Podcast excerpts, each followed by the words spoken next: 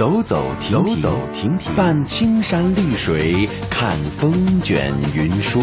停停走走，停停走走，听谈天说地，访风物民情。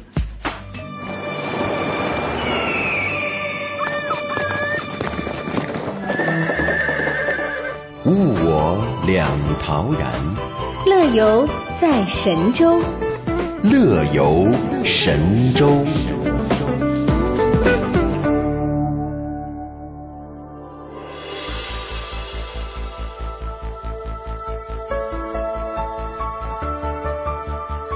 收音机前的听众朋友，你好，这里是中央人民广播电台中华之声《乐游神州》，我是雪银。哎，我是志强。下雪的雪银送的银，我们都知道很有诗意，很有诗意。对，你是哪个志哪个强？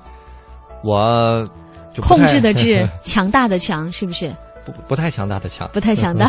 不要上来就 嗯，好像自己很强大一样。哎，但是啊，你喜不喜新厌旧？我，你什么意思？怎么上来就这么尖锐？你喜欢老物件呢，还是喜欢新的产品？啊，你要这么说，我新旧都喜欢是吗？没有，我比较倾向于喜欢旧的东西，我比较怀旧。真的？对，那种复古的东西。而且我现在发现，我越来越有收藏癖，很多东西都不扔。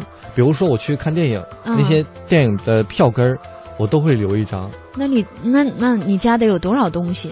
我有，现在有疑惑答。没事你就翻出来想一想，你这个电影当时是什么时候看的？嗯，有什么经历，挺有意思的。而且我最近还收集什么？我我上大学之后，我所有在大学回家的往返车票、机票都留着，我就觉得。到以后的某个时间段，我可以看一看，我到底这几年我回家多少次了？哎呀，我都什么时候回去？这年纪轻轻的就开始怀旧了，这叫有心人啊！嗯，那呃，这个是不是流行说法叫复古啊？对我特别喜欢复古，嗯，所以你呢？嗯，你就直接说你自己土吧。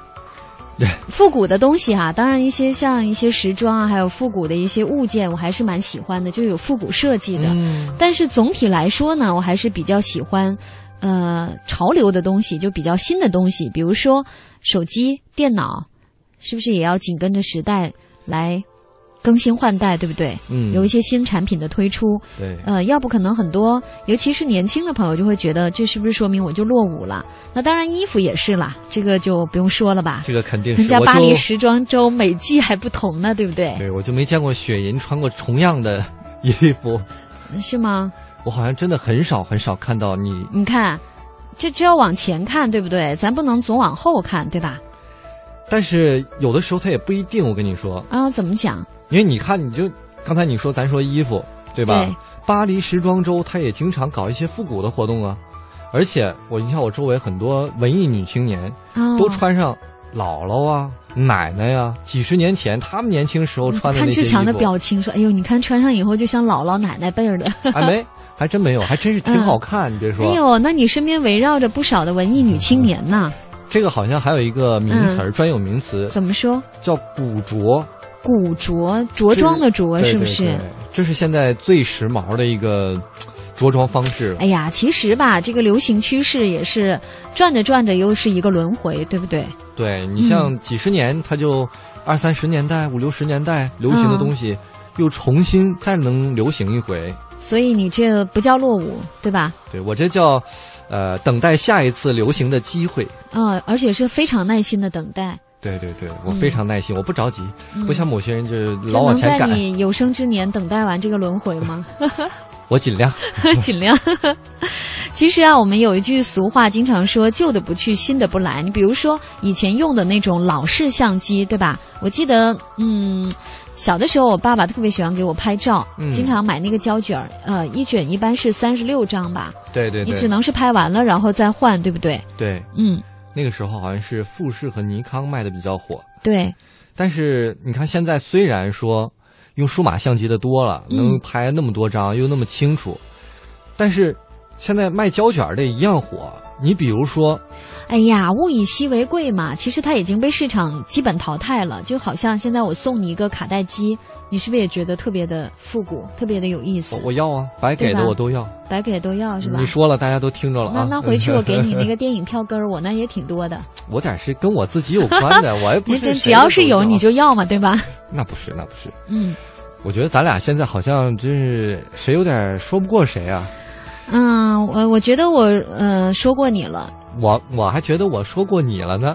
那请我们收音机前的听众朋友来评评理吧，对不对？你觉得新的好还是旧的好呢？大家来帮帮我，说服一下雪银，告诉他怀旧的力量，这老物件有什么好？所以你看啊，听众可能会说，呃，当然还是旧的好。你知道为什么吗？为什么？那对听众来说，雪银是旧的，你是新的，是不是？是不是？你要这么说，我看看啊，我哪儿旧一点？我长得老，呃，挺复古的，对对对。我容易吗？我。好了，欢迎大家登录我们节目的互动社区 bbs 点 am 七六五点 com，或者是 bbs 点 hello tw 点 com。您可以找到三月二十六号星期三乐游神州的帖子来参与我们今天的互动话题。对，我们一起来互动，来劝雪莹说老的东西好。嗯。乐游神州首播时间每天上午的十一点十分，重播时间每天晚上的二十二点十分。我们在唐地区的中波收听频率是 AM 五四九、AM 七六五、AM 八三七和 AM 幺幺幺六。福州、莆田、泉州东部沿海部分地区以及马祖的朋友，您可以收听调频 FM 一零二点三。厦门、漳州、泉州南部地区以及金门的朋友，您可以选择调频 FM 九十四点九。我们的全球收听网址三 W 点 Hello TW 点 com。或者是登录中广网三 w 点 cnr 点 cn，点击中华之声来收听我们的在线直播或往期节目点播。来信请寄北京二一零五信箱，乐游神州栏目组收，邮编一零零八六六。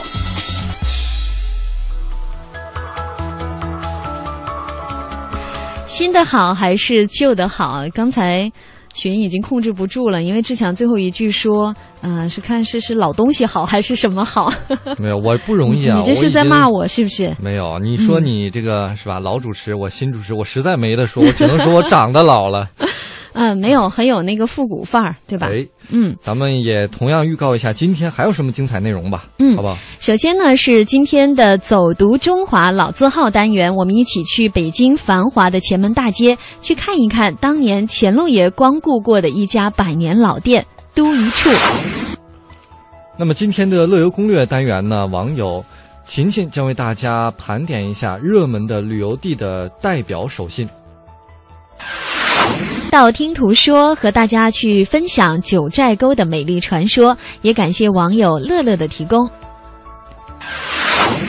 还有今天其乐无穷单元，我们为大家介绍全球五大不可错过的节日庆典。嗯，如果有时间的话，我们一起去看看全球不可错过的一些节日庆典，非常有意思。好了，开始我们今天的第一个板块——走读中华老字号。我们通向世界的每个角落，带您品尝各地的美味佳肴，欣赏四季的风景变幻，邮购实惠的包裹行囊。快来吧，快来吧，快来吧！乐游一族等待你的加入，乐游一族等待你的加入。欢迎收听《乐游神州》。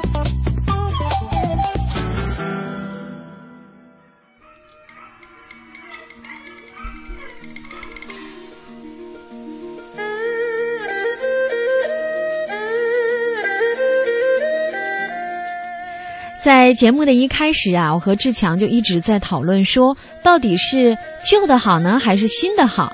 其实啊，有一个东西它肯定是旧的好。嗯，志强知道是什么吗？古董，这年份越多越好，越值钱啊！哎，我很不想说你说的是废话，其实我想说的是传统美食。哦，因为传统美食过去就讲究一个原汁原味儿，对不对？对。我们说百年老店，如果经过了上百年，这个口味还是没有变化，还能保持最地道的部分，然后再加入一些创新的元素，你是不是觉得很幸福呢？吃到了自己祖先吃到的东西。对，但这可是挺难呐！上百年，你想想，中间经历了多少师傅，多少个店，它吃起来还能是一个味儿。对这个时代的变迁，对不对？谁也挡不住的。所以呢，在这中间呢，也要付出很多的艰辛。嗯，比如说咱们今天要说的这家中华老字号都一处。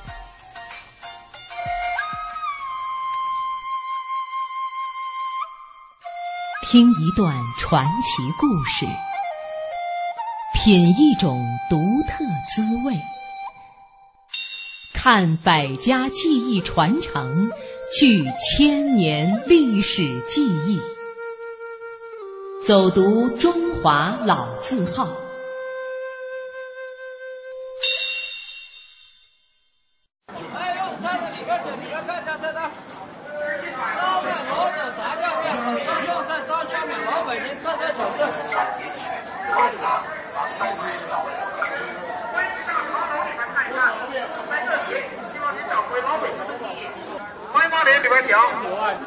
前门大街是北京著名的商业街之一，位于北京的中轴线上，北起正阳门箭楼，南至天桥路口，与天桥南大街相连。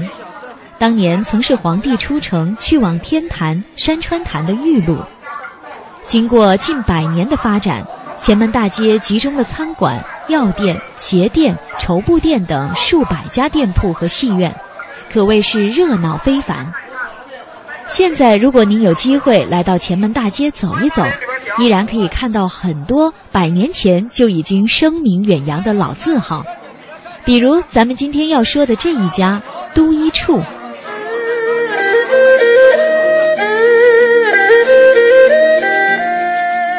位于繁华的北京前门大街路东三十六号的都一处，距今已经有两百六十多年的历史了。都一处最有名的，那得说是烧麦，每天都有不少人慕名前来一饱口福。今天咱们也有幸进去瞧一瞧。您从什么时候开始认识这个在这儿老在这儿吃饭来的？在这个七十年代我就在这儿，那会儿他们在前南门一进门脸门口有一摊儿，几个师傅在那儿包，哎，完了里边吃。那会儿是七十年代，出前门来啊，来一趟啊，哎，有时候在这吃饭。反正人家都是。货真价实，也不蒙人。您瞅在门口画的画啊，那人啊，别走咱人就摆着，是。不是？人据说这是。人什么乾隆跟这儿过去清朝时候跟这儿吃过饭，给起的名不是。吗？咱听人说这意思，实际咱也没赶上啊。我今年八十岁，我没赶上啊。虽然这位八十岁的老顾客没有赶上，可是他说的这个典故啊，一点都没错。刚走进都一处，您就会发现有一处与众不同的地方。别的饭店供奉的都是财神，而都一处供奉的却是乾隆爷。这是因为啊，这家店能够成为百年老店，还要拜乾隆爷所赐呢。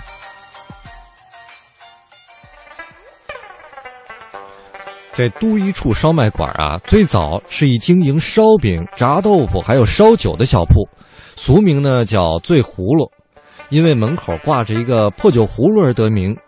清康熙十七年，康熙皇帝微服私访，夜回北京，来到这前门一带啊。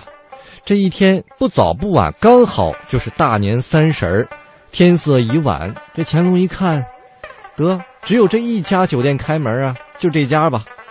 所以啊，乾隆一行就走进了这家醉葫芦酒铺。店家一看，三婶也没别人，就这几个人，得好酒好菜的招呼。于是啊，这乾隆就龙颜大悦。乾隆想说：“行啊，我就赐个名吧。”想来想去，就想说：“这都城之中，就你这一家还开着，那就叫都一处吧。”于是啊，就派太监。赐匾取名都一处，乾隆赐匾之后呢，很多人都来到这块想看看匾，于是呀，他们家的生意就好起来了。由于呢，当时是冬天，北方的蔬菜啊也少，当时乾隆到这儿呢，吃的也是普通的白菜，所以啊，现在这都一处还有一道菜叫做乾隆白菜。我会去去吃都一处，是因为那个我的爷爷就是他有吩咐我，就是因为他之前有去吃过，然后他觉得很好吃，然后他交代我说一定要再去一定要去吃这样子，所以我就是去北京的时候，然后就没有去就是长城，也没有去吃烤鸭，就先去了都一处这样子，然后我觉得他的那个马蹄线和韭菜馅。是特别的好吃这样，啊，因为我是之前去过北京，然后知道说就知道是有都一处这个烧麦，因为北京那边念书的同学有跟我介绍说一定要来吃。那后来其实，在台北他有开了一家分店，我就特别跑到前门这边，因为听说他的老炮，所以一定要去吃吃看。那结果到那边去的时候，人真的很多，而且不太进得去。但是后来我想说，已经来了，就不要再再绕到别的地方去，那就等。因为等了一个一个多小时吧，然后后来就进去点了他最有名的烧麦嘛。这样其实有蛮多种口味的，而且我觉得他的烧麦外面那个造型很特别，因为最上面的那个皱褶看起来就像那个花朵在绽放一样，所以对我来讲都印象还蛮深刻。看来大家都爱来都一处，很大原因还是因为都知道那儿的烧麦呀是一绝。它具体绝在哪儿呢？就制作个烧麦，从第一道工序到最后一道，总共十六道工序。一个剂子多重，擀出那个皮儿多大，然后包出来的烧麦，就上面的直径和封口的直径和底部的直径要是一样的。然后那个皮儿上的褶子也是老北京的小吃嘛，代表中国的二十四个节气，然后最低不能低于二十四个，就是，啊。那另外的十道呢？嗯，另外的十道就是这个是我们那个保密的部分，所以可能不方便跟大家讲。您听听，还跟我们保密呢。当然了，这个秘方只有传承人吴华霞一个人能知道。不过老北京老字号有一个不成文的规定，就是老字号的手艺传承人一定要是北京人才行。但是眼前这位传承人一听口音就知道是河南人，而且才三十岁。怎么就会成为这家老字号的传承人了呢？我我来自河南，今年三十岁。然后别看我很年轻，但我已经在这个单位工作了十将近十五年了。第一，我觉得是当时，呃，一是机遇吧，二是自己的努力吧。嗯，来的时候我记得很清楚，就是当时我是我和另外一个女孩吧，是第一个来这个老字号的外地人。然后那个当时来了，自己还还很牛，觉得，哎，我本来就学过，我就会，来到我就可以可以上手了。但是和我想象的不一样的是，师傅说，嗯，那个你先干杂活去吧，就是扫扫地。然后其实后来我才知道，这也是他考验我的一个方面。嗯，我还挺挺生气的，我说，我都会，为什么还要让我干这些活呢？就当时我不理解啊，现在我理解了。我觉得师傅就是第一，他是觉得。就为了保维护这个老字号的形象，因为不可能就是说你没出图，嗯，制作的歪七扭八的就呈到客人呈现到客人跟前了。第二个是因为，嗯，就是本身就这些工序你真是没有没有掌握，就是说对对这个老字号也不负责任。然后当时我就我就有来了有嗯半年了差不多。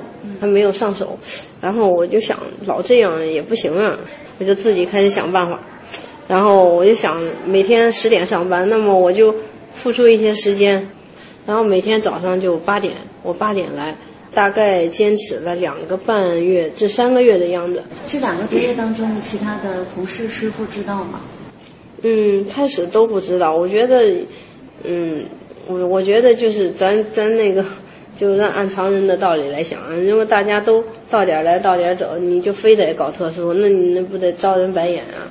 所以就是刚开始谁也没说，但是后来被被领导发现了，他进来他一看门没锁，吓一跳，然后再往里一看还有个人，说你什么情况？问我，说怎么回事啊？啊，我说我老是学不会，学的不是很好，我想自己练练，就他就。嗯，听一耳朵，就想着估计哪天我神经搭错了，估计过来玩玩来了。等着好像又又过几天，然后又发现了，然后他们就知道我每天早上起来比人早一点，要练这个烧麦来了。后来 就就因为这好招了，真招了不少白眼。就从那之后有一年，同事啊什么大家都不不是很理解，就觉得就显不出你来了，什么目的啊，或者怎么心机这么重呀？这孩子十几岁，嗯，当时啊也真是每天感觉特别孤独，那个时候都不想干了。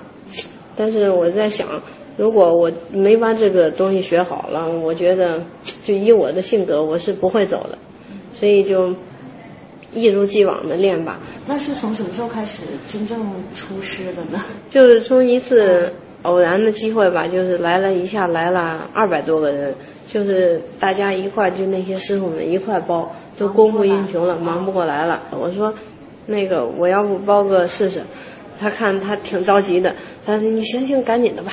然后包完了，包好几个了，搁里边了，人就没看见，说哎你包的烧麦搁哪了？我说就搁那盘子里了。呃，然后当时我觉得他挺诧异的，他说：“哦，行，包吧。”然后从那以后我就上上手了。后来就慢慢的成了传承人，对不对？嗯，也也没有那么快了。确实好多人都反对，就是说为什么一个北京老字号要传一个外地人呢？难道北京就没有人了吗？啊，当时说的说的，呃，很很强，就争议很激烈。然后，但是我们那个领导特别让我感动的是，就是他毅然而然的就就要传承传给这个人，你们说什么都没有用，就包括就像老字号这些选传人呢，什么商务委这些人也要参与进去，因为这个都是在册的，所以得通过通过好像商务委啊，还要通过什么部门吧，就这些人都要得点头。然后，像我我们领导当时，我觉得他真是，呃，挺。力排众议是吧？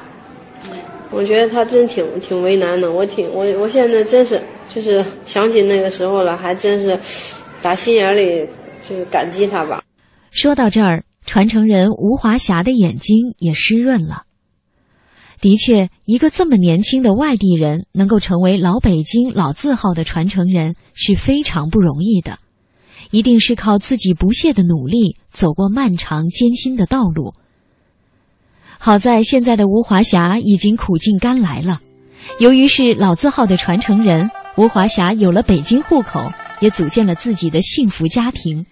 不久前还有了一个可爱的宝宝，一切都越来越好。可以说，一个老店改变了他的生活。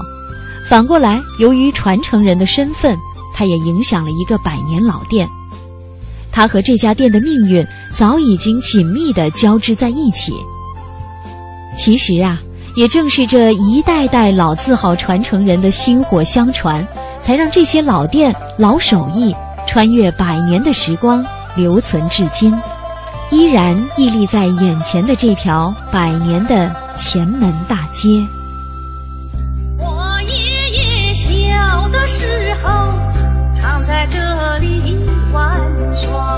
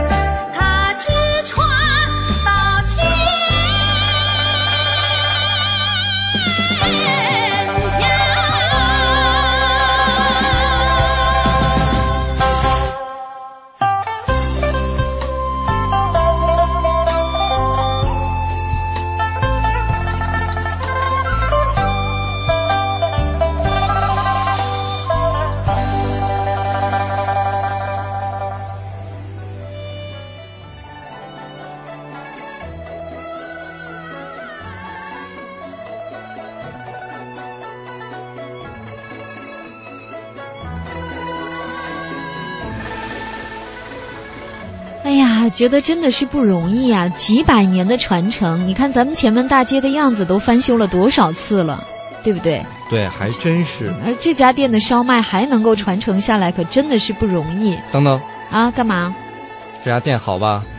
当然好啦，你不也去没少吃吗？但是，嗯，你刚才不是说新的好吗？这家店是老的。哎，我说的是烧麦新出锅的好，是不是啊，听众朋友？那肯定是新出锅的热乎呀，热乎的它好吃啊！你不是也没少吃吗？新新新新的好，对吧？新出锅的它能算新的吗？对啊，热乎啊，新出锅的还是新的好，新的好。哦，你要这么说。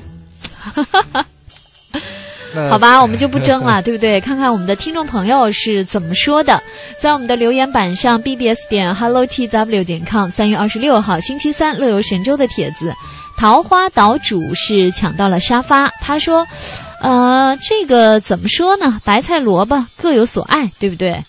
嗯，对，没错。嗯，呃，而且人家，但是人家说了，人家还有呢，人说一个物件啊，陪伴你久了，自然会有感情，于是就舍不得扔。但是，当它旧的功能全失之后，再也不能用了，应该也要更新换代。这桃花岛主是谁都不得罪，是不是？你没事说什么但是啊？对呀，说完前面就就别说了。这但是是一定要说的啊！其实，呃，我觉得我们的中华老字号呢，每一期都能给大家带来不一样的感觉，对不对？哎，这还真是。那天和志强一起去在前门大街的时候，也看到很多古早的一些东西，我们也是迫不及待的想和大家一起来分享。那在今后的节目当中呢，我们还会听到更精彩的关于老北京的老字号。嗯，好啦，接下来进入我们今天的乐游攻略。乐游攻略呢，要说的是伴手礼。呃，刚才呢，我和志强还在说啊，志强问我说：“哎，呃，这个台湾的牛轧糖好不好吃啊？”我说：“当然了，也是我们大陆朋友去买的，去那里必买的一个伴手礼之一。”哎，然后志强跟我说了一个梗，特别搞笑。他说：“呃，之前有他的同学不知道，说是牛轧糖，是不是？”碾压的压这个字儿是多音字儿，对。然后好像台湾的朋友叫做牛轧糖，对，牛轧糖，牛轧糖，对。每个地方要叫的方法都不一样。牛轧糖，总之吧，都是很好吃的一个牛糖。跟牛奶有关系的糖，对，唯一解释不了的就是刚才你说那个很牛的糖，牛牛 牛轧糖，就把牛给压了吗？没有啊，就是把牛奶压进里边呢，混合口味很好吃啊。哦，这样解释是不是也可以？这个解释，我觉得还是亲口吃到比较好。所以，对呀，说到亲口吃，我相信志强肯定也会有机会，对不对？嗯，因为台湾，我觉得真的是吃货的天堂，像凤梨酥啊，可能台湾的朋友都觉得这已经都。就是已经吃到烂了，可能我们都不提了，对不对？还有什么黑糖姜母茶呀，还有话梅棒棒糖啊，绿豆糕啊，麻薯啊，还有肉松啊等等，特别特别的多。但是呃，我记得有一次和刘洋上节目的时候，我们都提到了说。台湾的茶叶真的也蛮不错的，对，因为台湾的地形和气候都非常适合茶叶的生长，所以呢，茶叶的质量还是挺好的。像那个洞顶乌龙茶，还有最有名的，对呀，白毫乌龙茶、铁观音，啊，还有文山包种茶，都是四大主流嘛。哎，那你说台湾，那我就说咱们北京嘛。啊，你说台湾这些都是新的，都是新研制的。北京我们都是。那都老的，都是上百年的老味道。你比如说，嗯，这个老字号它有京味糕点，最有名的那属稻香村了。哦，它有糕点啊、果脯啊、什么驴打滚啊，驴打滚儿给我们台湾听友解释一下，什么叫驴打滚儿？就是有一头驴啊，它这个在里面打滚儿是吧？哎，这这个跟牛轧糖是一个解释吗？其实啊，这就是一个它是一种糯米，对不对？糯米做成的一种甜点，里边好像还有豆沙，对，豆沙馅儿包的是黄豆粉啊，黄豆粉儿特别好吃啊！建议大家来北京可以感受一下，尝一尝咱们北京的老味道。对，还有老北京的酥糖，还有北京的秋梨糕，非常适合秋天吃，是润肺的。还有六必居酱菜。呃，曾经有台湾的朋友特别可爱，来到北京以后看到那个六必居酱菜，他说：“哎，这个居必六酱菜好不好吃？” 因为我们过去那个牌匾，对不对？它不是从左往右，它应该是从右往左这样来念的。对对对。所以呢，这个台湾朋友如果来了以后，大家一定记住叫六必居酱菜。哎，嗯，不过有点偏咸哦，酱菜。感受一下嘛。嗯，那么咱们说老的，老的肯定是北京多，但是天津也有很多老东西、老物件，值得大家去买一买。对，最有名的我觉得其实是天津的那个。哎呀，古玩，古玩街啊，我们叫古文化街。上学的时候我也经常去。哦，嗯，但是我喜欢吃天津的麻花。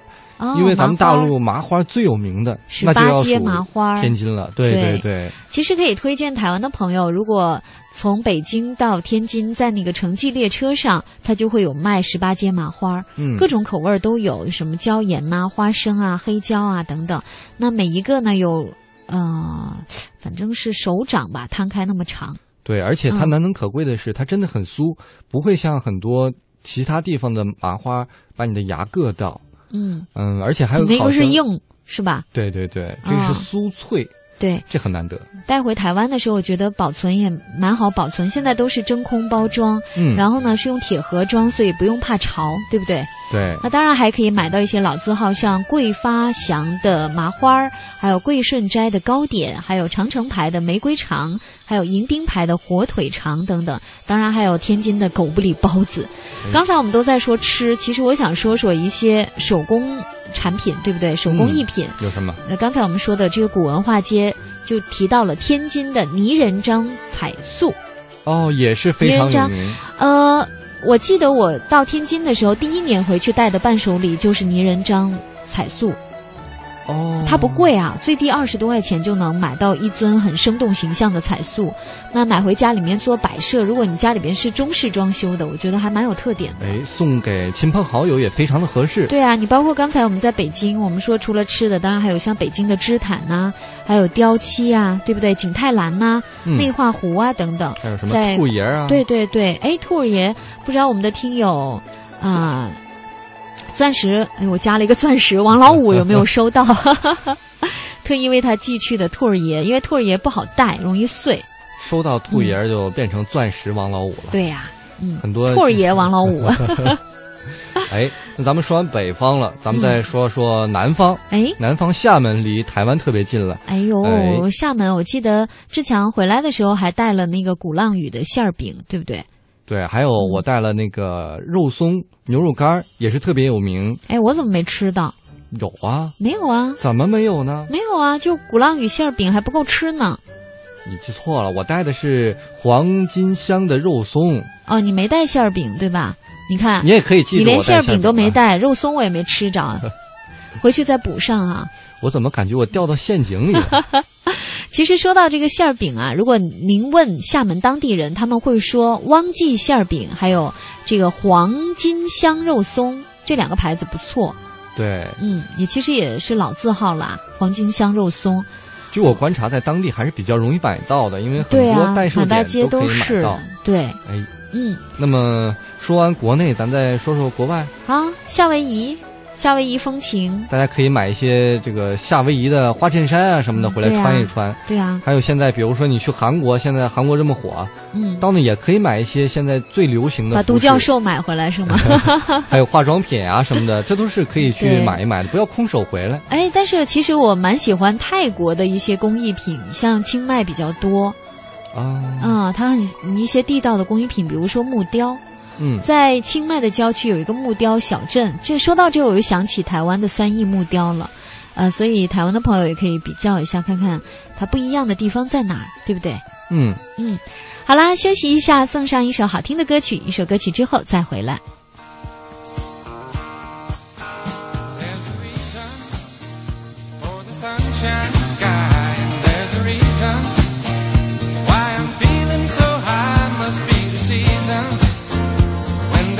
Light shines all around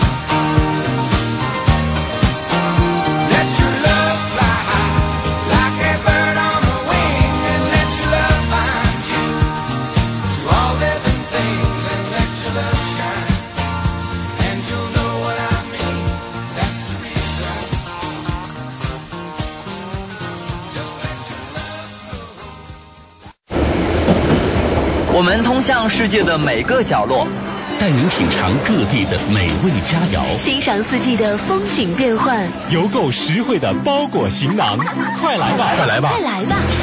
乐游一族，等待你的加入。乐游一族等待你的加入。欢迎收听《乐游神州》。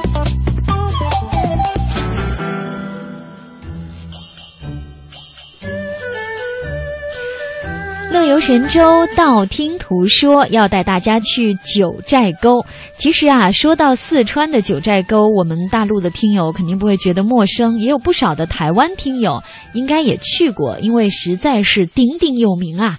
这里的原始生态环境，还有一尘不染的清新的空气，当然呢，还有宛若仙境的自然风光。我觉得真的是要感谢大自然，大自然无私的馈赠，对不对？嗯对，除了优美的景色之外啊，去这里你还可以了解一下，这里流传着一个动人的传说。相传，在很久很久以前，千里岷山，白雪皑皑，有一个美丽淳朴的藏族姑娘，名字叫沃诺色魔。呃，这这什么姑娘啊？怎么还啊、这个姑娘就是啊嗯、那我们再给她起个长点的名字，叫沃诺色魔强啊。哎哎，然后呢，靠着天神赐给的一对金铃，嗯引来了神水浇灌这块非常奇异的土地。那这块土地呢，经过神水的浇灌呢，当然就长出了葱葱郁郁的树林，各种花草呢非常的丰美，还有珍禽异兽无数。所以呢，使得过去这块曾经比较荒漠的土地，顿时充满了生机。啊，有一天清晨，这位色魔强姑娘就唱着山歌了。我唱我我是那色魔姑娘哈。对对对，呃，出场了就，嗯，我有一只小毛驴，从来也不骑。这这这 这不像色魔姑娘唱的是吧？不对啊！你姑娘得有姑娘的声儿嘛，对不对？姑娘的声音要很清脆的，很好听，很悦耳的。正月里来是新年儿，哎，这怎么是二人转出来了？这个你干脆左手一只鸡，右手一只鸭。不是，这是回娘家，这不是姑娘了，这个。这姑娘马上遇到小伙子了，对不对？马上也要有回娘家这一出了。哦，这么说小伙子要出场了。对呀、他来到清澈的山泉边梳妆打扮。哎，他遇上了一个正在泉边给马饮水的藏族青年男子。哎这个藏族青年男子的名叫戈达。啊早就这个色魔姑娘啊，心怀，也 不能说心怀。咱要说清楚，早就对呃色魔强姑娘怀有爱恋之心。爱恋之心。对，然后色魔强呢也是我对们说色魔的色魔姑娘都感怀爱恋之心呢。对，这个魔不是那个魔鬼的魔哈，大家听清楚。对，哎也非常喜欢这个勇敢聪明的小伙子。然后呢，这时候两人在清泉边不期而遇，心中都充满喜悦。所以呢，正当这个姑娘和小伙子相互啊在聊天的时候，一个恶魔，色魔强，你为什么长得这么漂亮？我我天生丽质，难自弃。这个时候呢，一个恶魔忽然从天而降，硬生生的把姑娘和小伙子分开，然后抢走了姑娘手中的金铃，还逼着姑娘一定要嫁给他做妻子。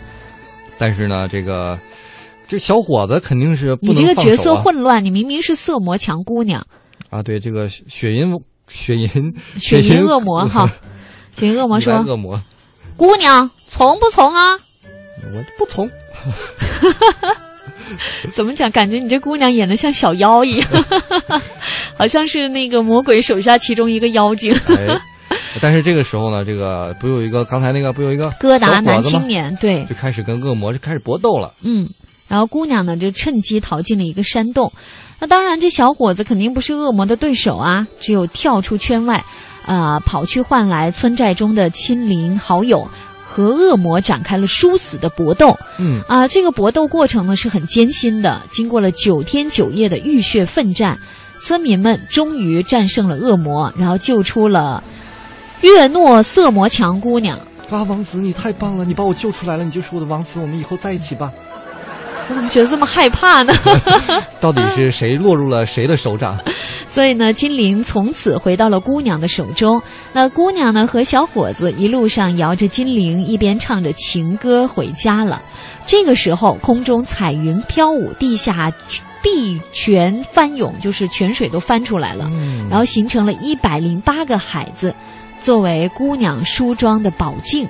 所以呢，在他们结婚的宴席上，众山神还送来了各种各样的绿树啊、鲜花啊，还有珍禽异兽。所以呢，这里就变成了一个美丽迷人的人间天堂。嗯，不是，但是听完咱俩这个讲述，这地儿，我觉得听众朋友可能会有些混乱。下次我们角色扮演要分工再明确一些。嗯，来，色魔强姑娘说两句。我有一只小毛驴，我唱着歌我就我就去了。我你怎么到颤抖的声儿了？